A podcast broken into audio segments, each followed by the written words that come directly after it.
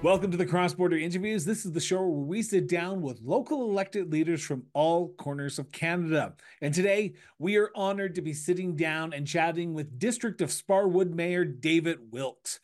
Now, nestled in the picturesque Elk Valley of British Columbia, the District of Sparwood is a vibrant and welcoming community known for its stunning natural beauty and robust coal mining industry. Now, with a population that embraces both the warmth of small-town living and the spirit of outdoor adventure, Sparwood offers a unique blend of tranquility and economic vitality.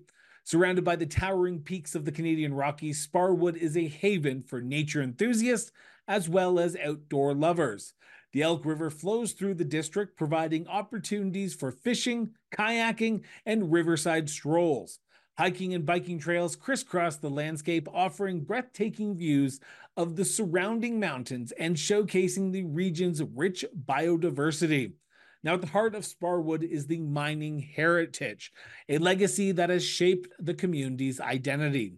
Visitors can explore the Mining Terminus, a unique outdoor museum that pays homage to the town's mining history and the machinery that fueled its growth.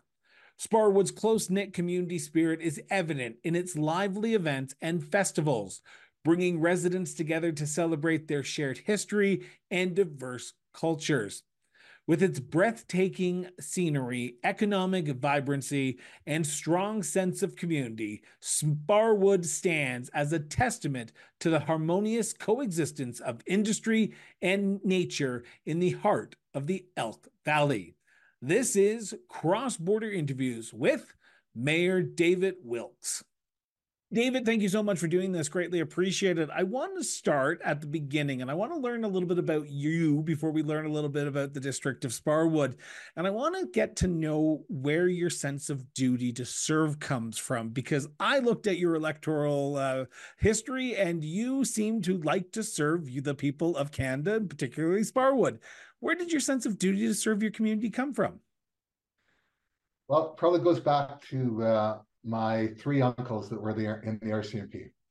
Uh, they all joined the R C M P in the nineteen fifties, and uh, I got to watch them as, as a kid. Uh, uh, my dad had unfortunately passed away when I was eight uh, to illness, and uh, they were a big part of my upbringing. And I used to watch them, and I thought, you know, that's kind of cool what they're doing. And uh, as a result of that, uh, uh, joined the R C M P in nineteen eighty, uh, went for two thousand, then retired. And um, and then, you know, I found a, a, a distinct likeness between policing and uh, politics, uh, specifically municipal politics. I can get into the federal side if you want me to. Um, but, uh, you know, you you're you're faced with problems. Uh, you try and solve them to the best of your ability. Some you can, some you can't, uh, but you do the best you can. And knowing very, very well that you're never going to please everyone. And that's police work, and that's municipal politics, and uh, and I'm very comfortable in that role. And and I really try, I really want to try and make our community the best that it can be, recognizing that some of the things we do are are not going to be uh, appreciated by all, shall we say that. Um, but uh, it's not done out of malice. It's not done out of, of, of any of that. It's, you're just trying to make your community better. And uh, I'm just comfortable in the role. Is it hard? Is it hard to try and make the community better when you do have all those opposing factors against you, with either not one hundred percent of the people are going to agree with every issue that you vote on, not one hundred percent of the people are going to agree with issues that you put forward, or even you try to make your community better? Is it hard to make your community better when you're trying to please as many people as possible? I think that if you stick to the message and you have a, a strong uh, council, uh, mayor and council, it makes it easier. Um, I'll give you an example. Uh, in two thousand, or at the yeah, two thousand eighteen, uh, part of my uh, platform was that I wanted to uh, um, um, redo our our town center. So, and uh, it came with um, a lot of um, concern from some people. Uh, um, Our town is a relatively new town, Sparwood, uh, established in um, nineteen sixty-seven sixty-eight as a result of a forced move by the uh, federal and provincial governments of the towns of Michel and Natal. Um, so there's a lot of history. And part of our downtown core, which was uh, was a remembrance of underground coal mining. But um, it was getting old. The last time it had been redone was nineteen eighty-six. And uh, so some people in town felt that, oh, why would you ever want to do that? Other people going, oh, it's a great idea, uh, for the most part. But as you know, um, uh, in municipal politics, um, the loudest voice is, is, is normally the detractors. They're the loudest voice. And um, so we went, we, we moved forward. Um, uh, most of it was done via grants or by donations. A project that was around uh, four million, and we covered off about three point five million roughly on grants and donations.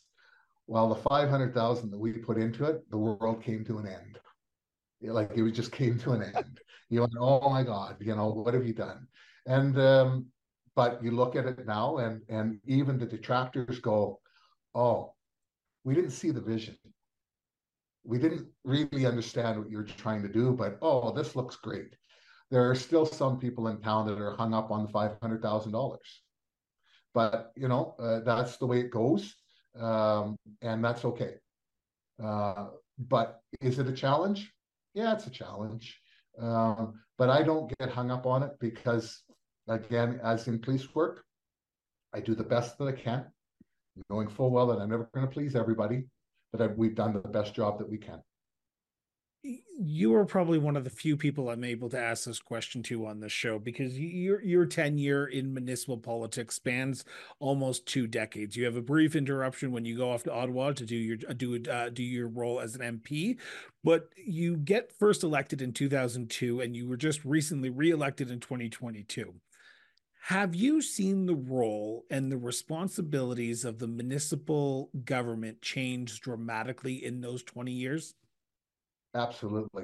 Uh, I, I can't speak for other provinces, but I can certainly speak for British Columbia, where uh, the, the provincial government has has put a lot more on municipalities um, that they never had before. Asset management, um, accessibility um, uh, boards that we have to be uh, responsible for now. Now, just in the last couple of months, with regards to planning and zoning, where they're putting a lot more on municipalities. And that's a hard one to explain to your constituents, because there's a cost to all of that. Um, the accessibility uh, uh, plans that the, that the province put forward, they gave us a one-time grant. But what they didn't provide us with was with long-term funding to pay for a position, to ensure that all of those uh, uh, plans and, and uh, are are updated annually. Uh, zoning and and and and uh, bylaws for that perspective. This is going to be huge for small communities such as Sparwood.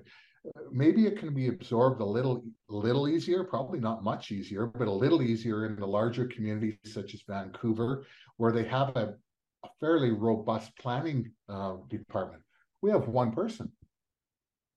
You know, and, and that one person is exceptionally busy. And and all of a sudden, oh, let's just throw this on you as well. Well, now we have to look at hiring another person, either half a position or a full-time position. Um, and a one percent tax increase in Sparwood is forty-four thousand dollars. So let's just say we're going to, yeah, forty-four thousand dollars is a one percent tax increase. So let's just say we're going to hire another uh, planning assistant. Well, you're not going to get them let for less than a hundred grand. So there's two percent tax increase. There it is. So and that's not that's not even talking about everything else that's going on in the community. That's, that's just not, to hire somebody. Absolutely. So um, we're doing our operational uh, uh, tax review tomorrow. So I I have no problem telling you today, because this is coming out after that meeting. Yeah. So we're looking at an eight point five percent tax increase. The mill rate is three point one. So what we need to operate the community and balance to zero, which we're legally required to do by May fifteenth of every year, right? Is to get balance to zero is three point one. The other five point four is to the province, and we can't control it. So um, I just brought mine up from last year. Can, I, can I getting... interject here for a second? Because I've got to ask Absolutely. this very stupid question to you, and I apologize yeah. if it sounds extremely stupid. Yes. But the average resident, and I'm not painting a broad stroke here, but I think I, I do on the show often, the average resident does not understand a lick of what you just said. You and me, as municipal people who follow and someone who's been elected, understands that the province takes a large portion of that tax. But the average resident sees an eight point one percent tax increase and goes, what are you doing, David? You're destroying our economy here. Yep, absolutely. How do you deal with that then? Because you... you, you I don't, I don't, I don't know how you deal with it, Chris, because, uh, well, I, you know, because the challenge is that we are the only level of government that has to balance to zero. The other two can spend like drunken sailors and go into deficit. And, and I, I say that quite freely because I was a member of parliament and I watched it and I went, oh my God, like there's no end to this. You just go go around the corner from uh, Langevin Street, go down to the Bank of Canada and go, hey, guess what? We need more money. And they give you more money. Municipalities don't work that way. So the only way that we can uh, to, that we can work within our, our little world here is to increase taxes. That's the only way we work. So, and it's it's the worst form of taxation that there is. It's land taxes based off assessment that we don't do. The province assesses, and the assessment is seven months late to begin with. Like it's based on what happened last July. So we have, last year we had crazy assessments and everything went for hell in a handbasket. And this year it's a little more normal, but there's still some you're going, what the heck is going on here? Why is the assessment so high? But that's the only way we get to a tax, is on the assessed value of your property. So I try and explain to people that, you know, like, so we dropped the mill rate from three point two one four to three point one one five. Not a lot, but we dropped it. But, well, how come it, that my taxes are still going up? Because the province still wants their piece of the pie. The regional district want their piece of the pie. The school boards want their piece of the pie. Everything, everyone wants their piece of the pie. And you have to contribute to it. And if you want us to drop that eight point five, which is actually three point one, what, what do you want me to cut? I mean, sure, I can not open the ice rink until December, shut down the plant, uh, not have the curling club running. And then, then now you'll hear screams. Um, oh, we could not. Um, we have a robust snow plowing um, plan in Sparwood. We get a lot of snow, and uh, we could go around and go, you know, well, normally we get out and plow snow um, anything more than uh, two inches or five centimeters. Uh, how about we bump that up to twenty centimeters, and then we'll come out. I know what would happen. I, I'm hearing, as a former communications person for a municipality, I'm hearing all the screams on Facebook right now from oh, that. yeah. uh, so we're limited. Anyway, sorry. You're, you're limited in the scope that you can do, but at the same time, you have to do the job. And you you have navigated almost twenty years in elected politics as someone who seems to like to problem solve and try to figure out what the best path forward is. How do you do that in a time when you can't go to the people of Sparwood and say, guess what, everyone? Times are tough. Your groceries are costing more. Everything is costing more. And now we're going to exacerbate your issues. Is it hard when you look at the people? Because you are the closest to them. You don't go to Victoria to do your job. You're not in Ottawa anymore to do your job. You're in Sparwood. So the moment you make a decision on this budget, you're going to go to a grocery store and you are probably going to hear about it. How important is it for you to effectively communicate the decisions with understanding that you are going to have to sit there and listen to people who vehemently oppose you and vehemently disagree with the decisions you've made? exceptionally difficult. Um, no, no person wants to um, implement something that is going to be a hardship on, on people. No one wants to do that. But unfortunately, we have a municipal municipality to run as well. And that, and we are not uh, immune to any of the increases as well. Any increase that you have seen in a in your any bill that you get at home, we get the same increase, except it's probably much larger. Uh, whether it's um, your fuel bills, your gas bills, your electrical bills, your you name it bills, we get those too, and all of that costs more money for us to run. Um, I I was I, I I go for coffee every morning at A and W, and um, there's uh, another group there that are, shall we say, quite vocal in their opinions. The local and senate, we have, as we call them in Alberta, the A and W yeah. local senate. I was, I was going to say the the the unelected mayor and council, um, and you know, and and they're very vocal. And, and so I brought the operational budget with me this morning, and I said, "Here it is, boys, eight point five percent." Wow, that's just uh, yeah. And off they went. I says, "Okay, what do you want me to cut? You tell me what I should cut, because that's the only way we can bring our three point one percent down. Is we have to cut something. Wow, you can get rid of some of that, uh, uh, some of those staff guys. Those staff guys aren't doing anything, right? That's the first answer. I says, okay, uh, let's get rid of the C A O. We uh, uh, at X amounts of dollars. We still need a C A O. Uh, who do you want me to get rid of? It's not going to matter. They they effectively have a position. Okay, well, let's not get rid of those guys. Let's. Uh, I said, so what do you want me to cut? Well, um, let's uh, cut back on the snow removal. Okay, uh, what do you want me to cut back on? Well, you don't have to do those windrows. Okay, uh, we'll stop doing windrows. That'll save us a couple hundred grand.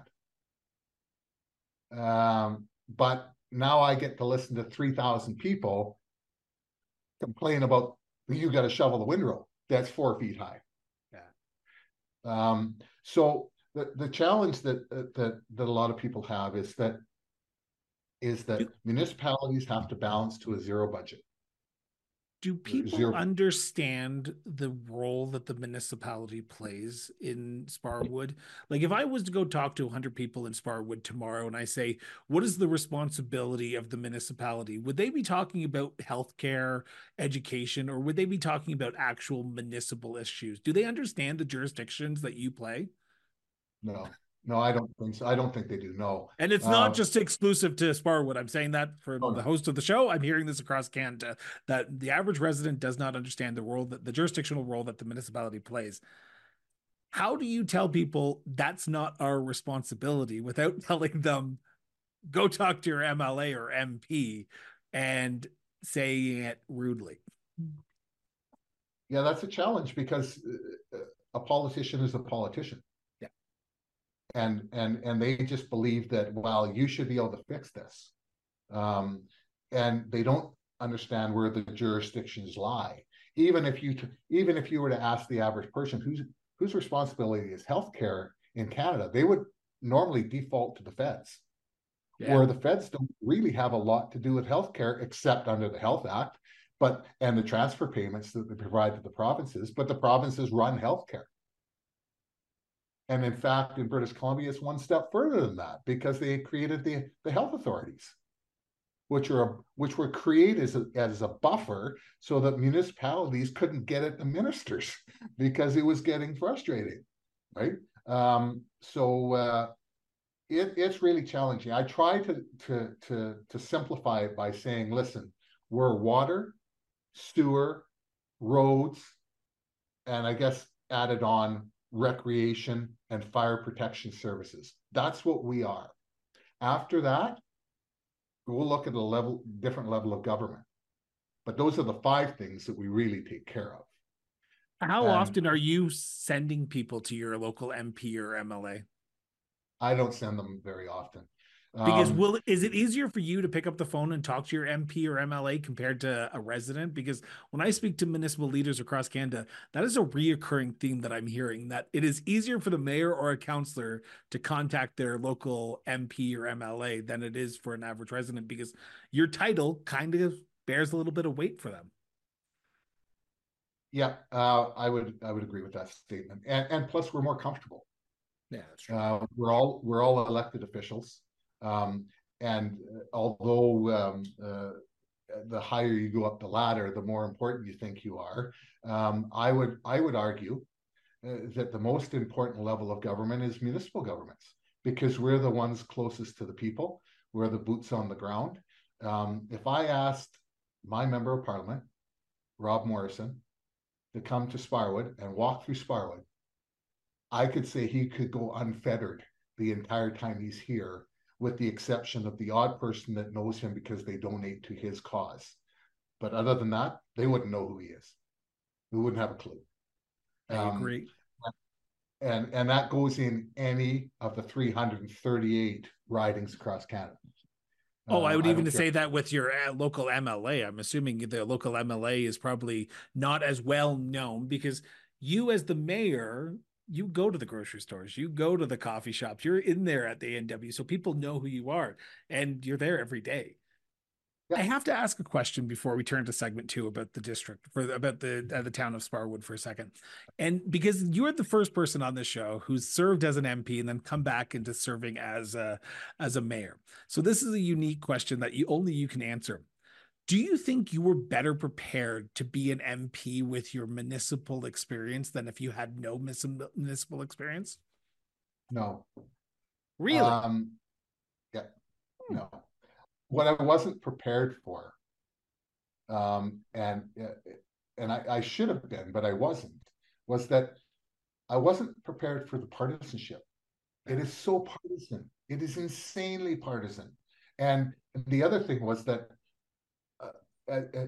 I thought, because I was a mayor and councillor prior to going into federal politics, like, oh, well, if I have an idea, I'm just going to be able to bring it to the floor, and we're going to, if, if it sounds like it's a great idea, we're going to act on it. No, that's not how it works at all. No, no, no, no, no. This is about getting the vote.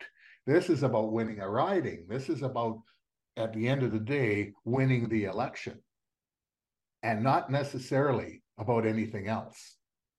And and and that took me back. Um, I got more done as a member of parliament working with deputy ministers and assistant deputy ministers than I ever did with any minister or the prime minister who I had daily conversations with. I had way better results with the D Ms and the A D Ms, because they're there regardless of who's in power. Did and, you bring and, anything back from Ottawa as a former M P to the role as mayor? Like, when you were there, you must have learned something about the political, because now you were probably a little bit better as a mayor because you've seen the inside workings of what's going on in Ottawa, and you know who to talk to and not to talk to. Absolutely. Yeah, I I think the biggest thing I brought back from from Ottawa was being able to deal with the public a lot better, being being for being very forthcoming with them. I, I got myself in trouble in two thousand twelve with uh, Peter Mansbridge, um, uh, what's her name, Chantal Hébert, and Andrew Coyne. I had I went to a um, a uh, uh, I agreed to meet some people in Revelstoke um, okay. just after the book was released in two thousand twelve. I think it was two thousand twelve, and I.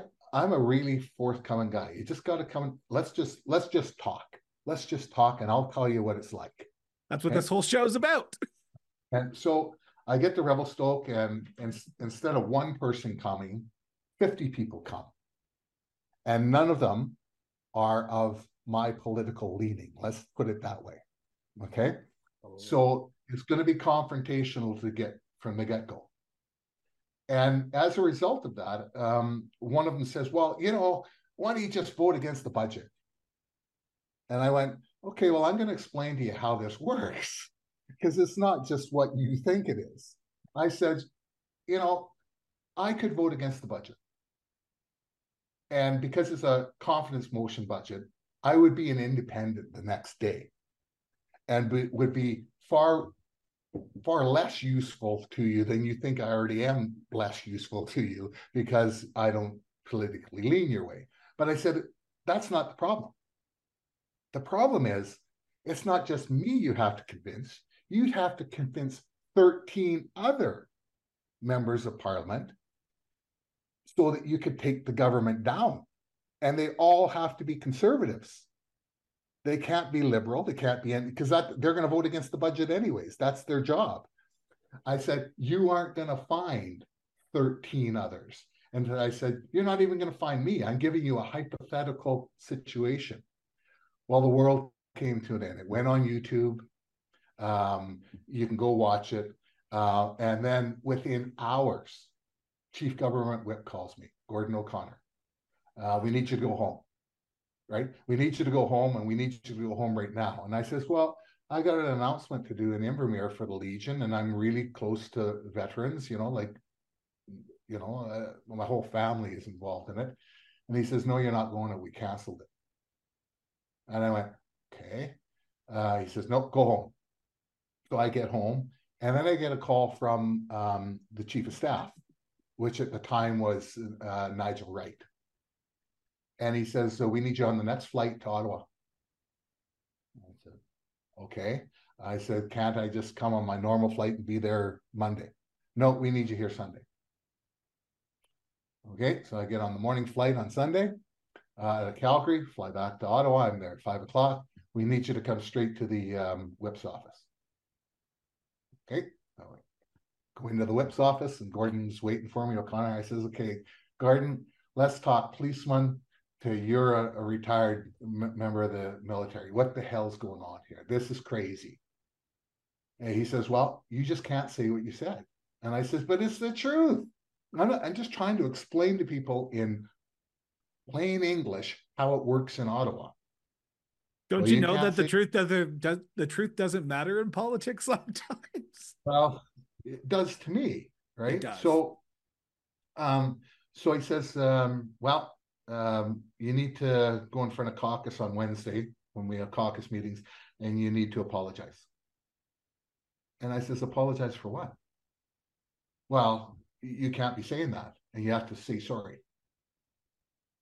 I went, and if I don't, he says you won't be in, you won't be in caucus on Wednesday. Oh, okay. I read between the lines.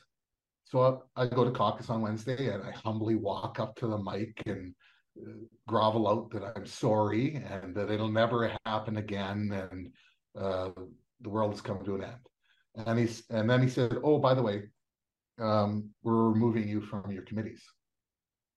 And I says, "But I like Health Committee and I like Justice Committee, and I'm valued on them. That's why you put me there." "Yeah, well, we can't have you on anymore." And I says, "Oh, okay, well, where am I going?"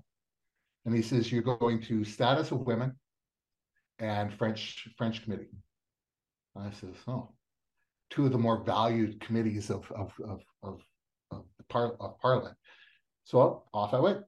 And I went to those committees. I apologized to um, um, uh, caucus, and then that was in um, the early part of June of two thousand eleven or twelve, I can't remember what it was. And we were doing the, um, uh, there was a filibuster going on by the uh, Liberals and the N D P with regards to Canada Post. And we were going to do back to work legislation. So we were going through the night on votes. So we were at around ten o'clock, and um, I got a message from the Chief Government Whip. "Prime Minister wants to talk to you." Oh, geez. Okay.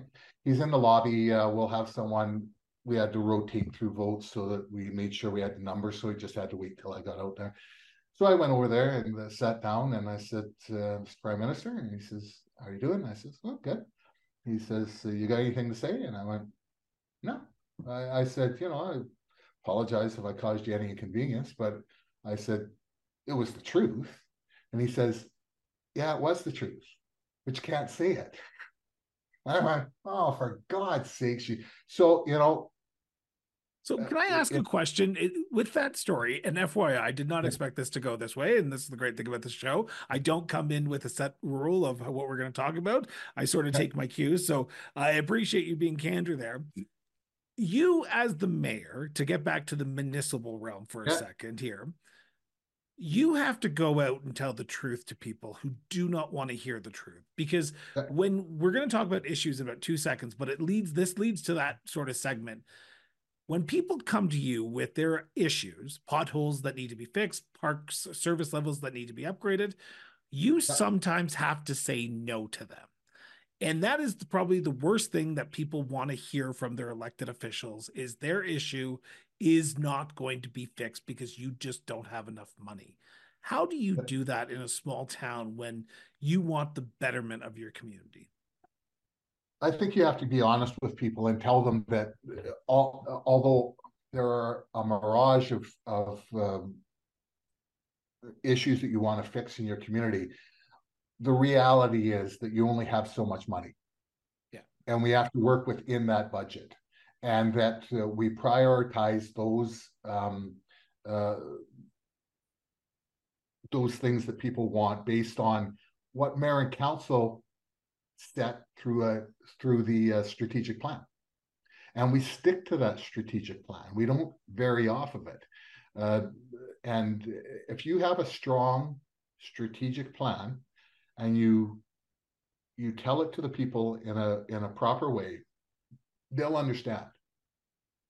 And because I've watched in, in my tenure in municipal politics, where if you don't have a a strong strategic plan, or you don't have one, period, the tail is wagging the dog. And mayor and council are along for the ride.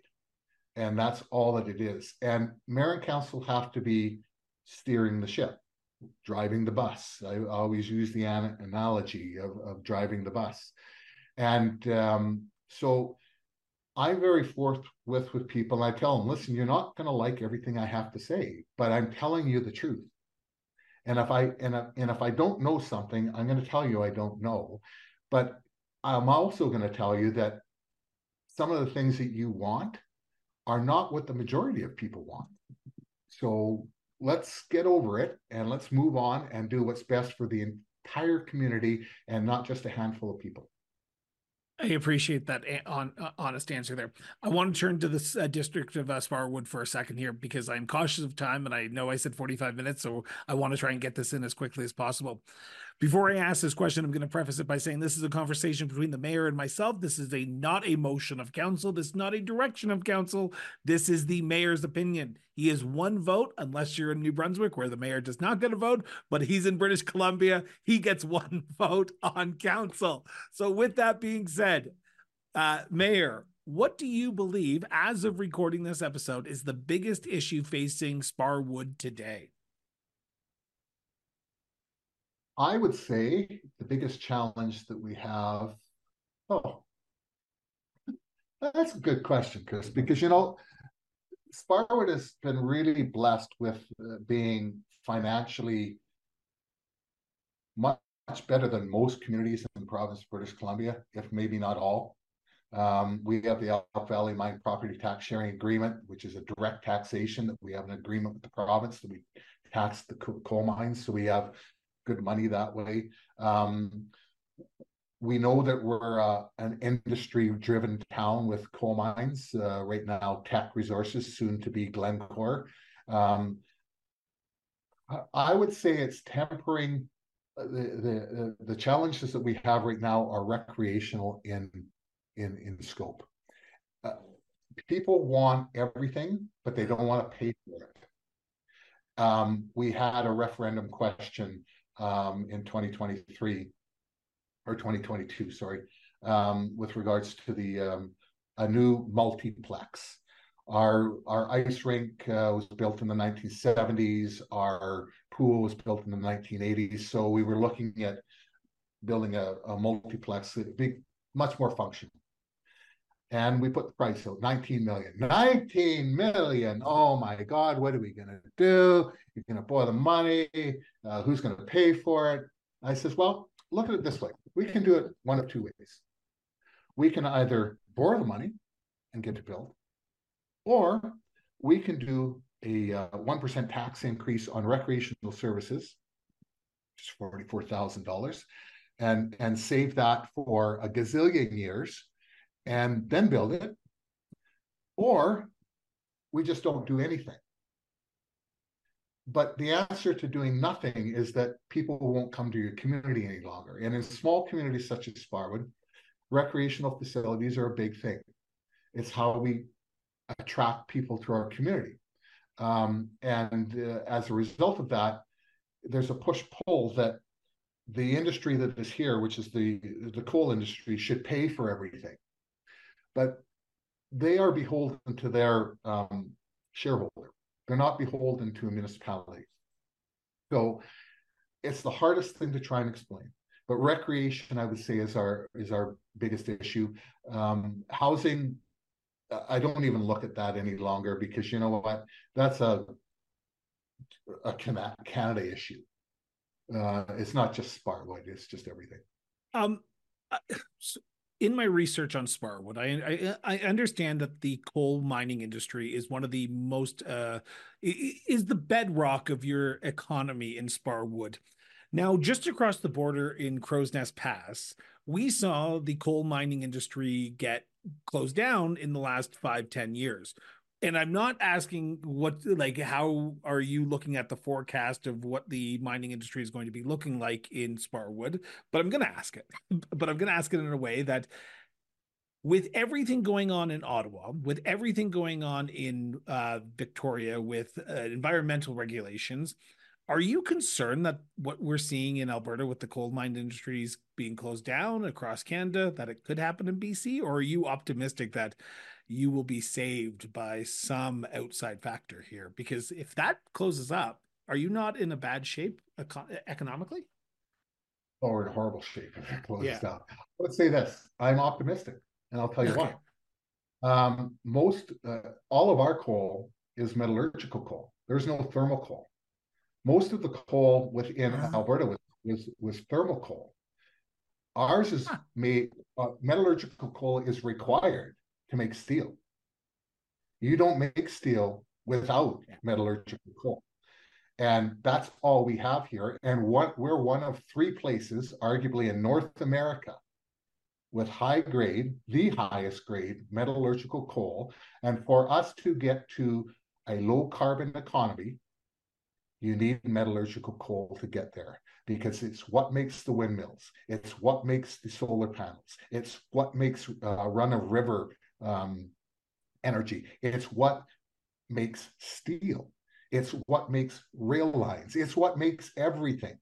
And I'm uh, I I would say if if and when we find a replacement for carbon, which I think we will at some point in time, um, but it won't be in my lifetime. Um, uh, then we'll cross that river when when we need to. But right now, there needs to be a large educational component on metallurgical coal versus thermal coal. I appreciate that. And I didn't want to, the one thing about politics is you never talk about the thing that potentially could come, because if you do, you talk about it enough, it will come. So let's move on to a flip of my first question here. Um, I've been accused on this show of only talking about negative things that are going on in communities. So I want to turn the scripts a little bit and say, what does Sparwood get right? What is the thing that you are the most proud of when it comes to the local governments and the administration and the services that you provide to your communities? Well, I'd say we got some of the best snow removal in all of Canada. We're, we're exceptionally proud of. Uh, we're envied normally around uh, most of the province by what we can do there. Um, we take care of our money. Uh, we have uh, healthy reserve funds. We don't spend beyond our means. We recognize that the importance. Uh, I, I I try and explain it to, to people this way. And Fernie is just down the road from us, and they. Huge tourism with their ski hills, probably second to Whistler in, in, in British Columbia, if not Canada. But I tell them, you know, recognize what you're good at. We are good at industrial base. Fernie is good at the tourism base. Don't let the two ever get mixed up. We're good at what we do, and we're good at coal mining. we were able to uh, attract Komatsu and bring their Western uh, Canadian operations to Sparwood, of all places. And now they're doing uh, their Canadian, just about their Canadian operations out of here with repairs to certain uh, equipment. Um, that was a big deal for us to get that. Um, we recognize that um, for us to to grow, there has to be growing pains. And um, and and and although some of the locals don't like seeing uh, new ventures carrying on, they have to be done. Uh, because otherwise you become stagnant. And if you're stagnant, nothing happens. And then no one wants to live here. So um, w- we're very progressive. And uh, we work, uh, uh, myself and council, um, work very strongly on a very strong strategic plan. And I, I get back to that. We have a very strong strate- strategic plan, and that's what makes it healthy. And you probably have the most easily easily accessible strategic plan, because before this interview I was looking through some past council meetings to see what you were talking about, and your strategic plan is attached to every single one of those agenda packages. So good on you. um I want to turn to my last subject. I know you said Fernie does it a, a little bit better about tourism, but I wanted to learn a little bit about the tourist destinations in Sparwood, because I'm going to be coming through to Sparwood later on this year, so hopefully we can grab a coffee at A and W while I'm there. But when I'm there, what should I stop and see? What should, or what are some of the tourist destinations that you recommend to people? You should see. You should go and do some of the fantastic fly fishing on the Elk River. Mm-hmm. It's it's it's one of the uh, premier fly fishing uh, rivers in uh, certainly in Canada, if not North America. Um, we have amazing bike trails. We have close to, I believe, one hundred fifty miles of uh, of bike trails that are Uh, done by the Sparwood Trail Alliance, who we work very closely with, a nonprofit. Uh, amazing bike trails throughout. Uh, you can bike all the way from Sparwood to Fernie uh, and never see a road. You, you're just on a trail, a single track trail. It's amazing. Um, going. Uh, Where do you go? Where do you go at after a long day of council meetings? Where's your go-to place in the community with, without giving it away, so people are, are going to start flocking to there to start asking you questions? Where's your uh, sort of oasis that you get to, that you can re- refigure yourself, because tomorrow you know you're going to do the same thing that you just did today? Well, in the winter, it's my Vancouver Canucks, but in the summer, uh, in the summer, uh, there's a trail uh, uh, that uh, follows the Elk River from um, near my place. I, I have to walk, obviously, on a couple streets to get to it, and then I get down to the to, to the Elk River, and there's a there's a trail that was built that just meanders along the Elk River, very quiet, uh, no vehicles, uh, no bikes, no nothing, just for just for um, Uh, foot traffic, and uh, it's quiet. It's just quiet, and it's nice. I want to thank you so much for doing this, but before I let you go, I have one last question for you, and it's the million dollar question, because we started talking on the show about you. We're ending this conversation about Sparwood. So in your opinion, what makes Sparwood such a unique place to live, to work, and to raise a family? It's it's still got that small town feel. Uh, they you you watch kids five, six, seven years old walking uh, to streets, walking to school. Um, there's no fear of them. Uh, you don't get that big city fear of, oh my God, what's going to happen to my kid? It's we have some of the cleanest water in British Columbia, if not North America, to drink. Um, we live, who wouldn't want to live in the Rocky Mountains? Who wouldn't want to? And we have found a way to balance the environmental issues with large industry coal mining. And we found a balance, and, and we're very proud of that. And uh, we recognize that the two must work in harmony without one outweighing the other. And with that, I think the people that live here take great pride in that, and great pride in the fact that you can go, your your doorstep is just minutes away from some of the best fly fishing, some of the best um, biking trails, and those types of things. So I'm hearing from the, the sounds of it that when I do visit Sparwood later on this year, I think fly fishing is in order for you and I, because we need to get out on the rivers just to go explore. Um, David, I want to thank you so much for doing this. I, I, I appreciate you taking time out of your busy schedule to sit down and talk about yourself, talk about Sparwood, and thank you for serving your community. I don't think municipal politicians hear that enough. You guys do take the blunt of what is going on in this world, and you guys have some very tough decisions ahead. So So I wish you the best of luck, and thank you so much for talking about yourself and Sparwood today. Thanks. This has been an awesome experience. I really enjoy doing it this way. So thanks very much, Chris, and I'd be more than happy to do it again. Thank you so much, Mayor Wilks, for joining us today. If today's episode sparked your interest, hit that subscribe button now. Stay in the loop with all our diverse content covering everything from municipal affairs to our in-depth conversations like you saw today on the Cross Border Interviews and our eye-opening exploration of local governance in the political trenches, local government at work. Now, we are your go-to platform for comprehensive municipal coverage, committed to keeping you well-informed as well as well-engaged. Now, your support is the backbone of our growth and the maintenance of this top-notch content you have come to love. Now, if you can, consider backing the show. Every contribution, big or even small, goes a long way in amplifying the depth and the breadth of our programming. Find our support page link on the Cross Border Interviews website. Until next time, stay informed, stay engaged, and most importantly, just keep talking.